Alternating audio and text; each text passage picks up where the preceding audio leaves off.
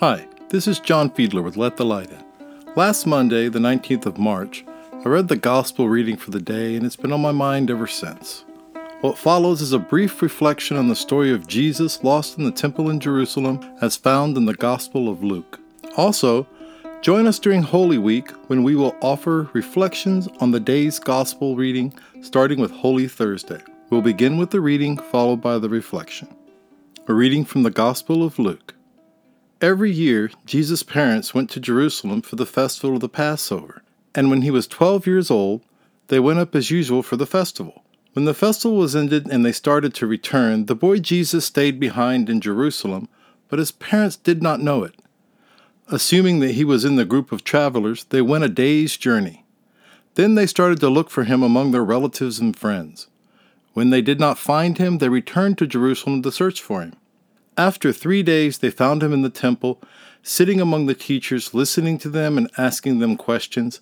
And all who heard him were amazed at his understandings and his answers. When his parents saw him, they were astonished. And his mother said to him, Child, why have you treated us like this? Look, your father and I have been searching for you in great anxiety. He said to them, Why were you searching for me? Did you not know that I must be in my father's house?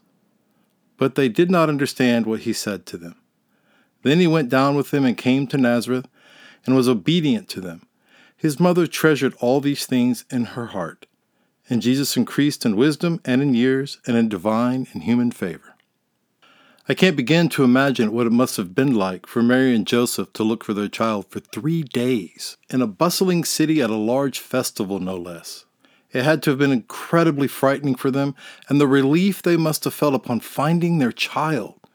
You can sense their frustration and alarm when Mary, probably not so calmly, asked, Child, why have you treated us like this? Look, your father and I have been searching for you in great anxiety. Jesus responds in a very matter of fact way. Why were you searching for me? Did you not know that I must be in my Father's house? We catch in this exchange the holy tension of Jesus as the son of Joseph and Mary, and Jesus as the son of God. He still willingly submits to his parents. Luke tells us he went down with them and came to Nazareth and was obedient to them. But it's clear from the story that there's been a shift in priorities for Jesus. He's no longer just that boy from Nazareth. He's starting to reach the age of maturity, and as custom dictated at the time, his religious education will begin to get more in depth and serious. He was taking his first serious steps into the world, and he started strong.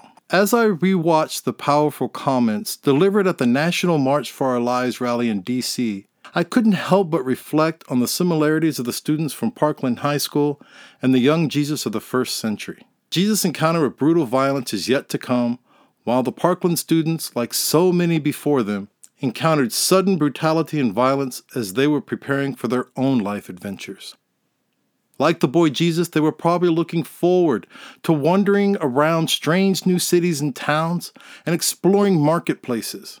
But as we now know, that isn't how the Parkland students' stories worked out. But it's what happened in the days and weeks after the shooting that draws me to this gospel story. I think of Joseph and Mary frantically searching for their child, lost for three days.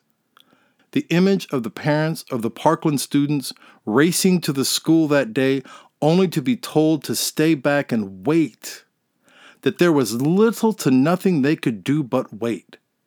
Then something happened that's never happened before.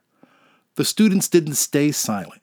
They didn't stay home and wait like they were supposed to. They stepped forward one by one and appealed to the conscience of their people, to us.